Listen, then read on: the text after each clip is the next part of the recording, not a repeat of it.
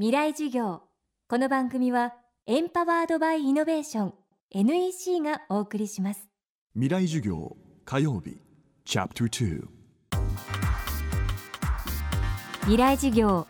今週の講師は NPO 明日への希望代表の小松洋介さん。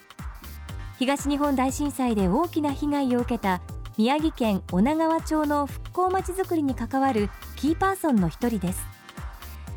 仙台出身元リクルート社員の小松さんは震災後被災地へ通い詰める中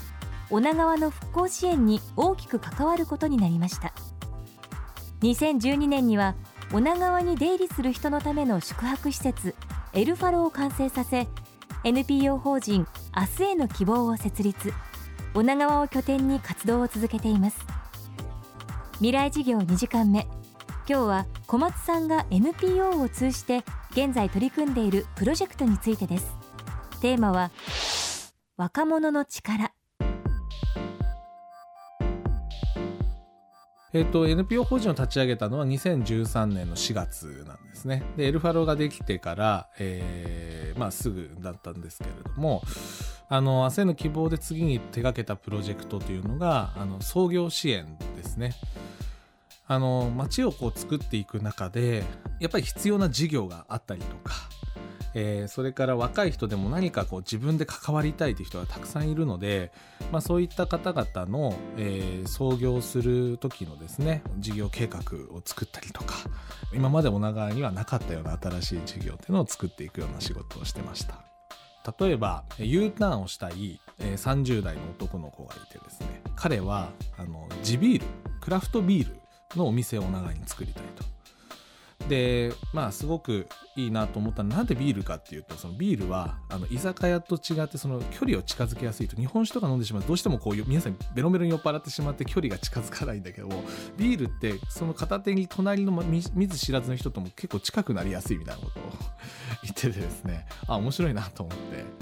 で彼はやっぱそういう夢を持ってでも帰りたいんだけど帰ってきたんだけどどうしようっていう時にで僕らの方でまた創業支援をさせてもらって、えー資金の方の調達の方も国の制度を使わせてもらって調達して、まあ、地ビール屋で今は店の店主としてあの活動してるっていう方もいますね。えっと、その地ビール屋さんはガルヤさんっていう名前で、えー女川町の中に希望の鐘商店街っていう商店街があるんですけども、まあ、その商店街の中であります。あの彼が言ってる言葉で印象的なのはやっぱ自分がこの町に戻ってきてもっと自分の同世代たくさんいるからそういった人たちはこう帰ってこれるようにしたい。で彼がやっぱハブになってですねあの僕にも話してくれますけどこういう同級生の子がいていろいろとお手伝い手伝ってもらうこととかできますか？みたいな話をですね僕にくれたりもするので彼が一つのこの若者の U ターンした象徴になっていくのかななんて思ったりしますね。で今じゃあもう本当に街の街づくりに関わるキーマンの方行政も民間ももう皆さん集まってきてもうそのお店に行けば必ず街の誰かキーマンには会えるというようなそういうお店になってますね。はいそして現在 NPO 法人明日への希望は小松さんのリクルート時代の先輩後輩など4人のメンバーで新たな企画に乗り出しています。創業支援とあとは街の中で事業をやっていく中でやっぱり街の中の視点だけではなくて外の視点も持った方がいいかなと思って東京の経済同友会さんっていうあの経済団体さんにまあご相談させていただいて経済同友会さんのあの会員さんである社長さんたちが 経営されている企業さんの方に女川の若手人材をこう留学という形ですね。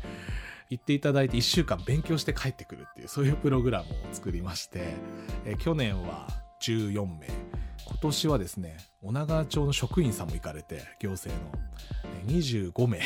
行ってですねまあ本当にそうそうたる会社さんなんです。丸紅さんに行ったりとか。全日空さんに行かれたりとかキッコーマンさんに行ったりとかみんなそれぞれの企業に1週間しっかり揉まれて帰ってきて行く前は皆さん結構不安な表情をされてるんですけども戻ってくるともう目がキラキラしてるんですね。いやすっごい勉強になった。会社ってこう作らなきゃいけないんだとかこうやって人のモチベーション作りたいとかビジョンってすごく大事だ。作らなきゃとかですね。それぞれがそれぞれあの自分がこう感じてきたことを話してくれてで今戻ってあの企業さんの中でもしくは経営の経営の方針とかの中で、まあ、こういうことやっていくっていうことを決めたりして皆さん動かれてます。そうやって外の目線を一回持ってもらってもう一回客観的に女川とか自分の会社を見ることによって新しいものが生まれていくんじゃないかなと思ってます。嬉しかったのは受け入れ企業さんが喜んでくれるんですね。いや私たちもその被災地支援はもちろんやってるんだけれどもでもそこでは分からないこととかいろいろこう知れるとでそこそういった方々を話を聞きながらかつ受け入れるっていうことは準備もしなきゃいけないのでいろいろ学びになるんだという話をいただいてあの本当にあのすごく良かったなと思ってます。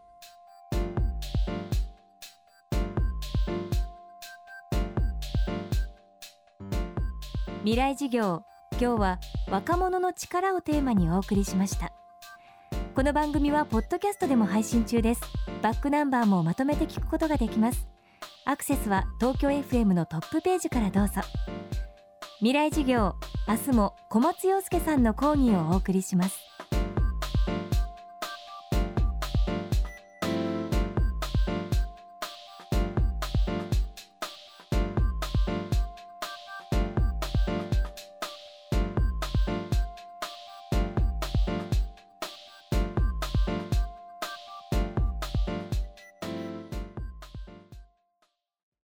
未来事業。この番組はエンパワードバイイノベーション NEC がお送りしました。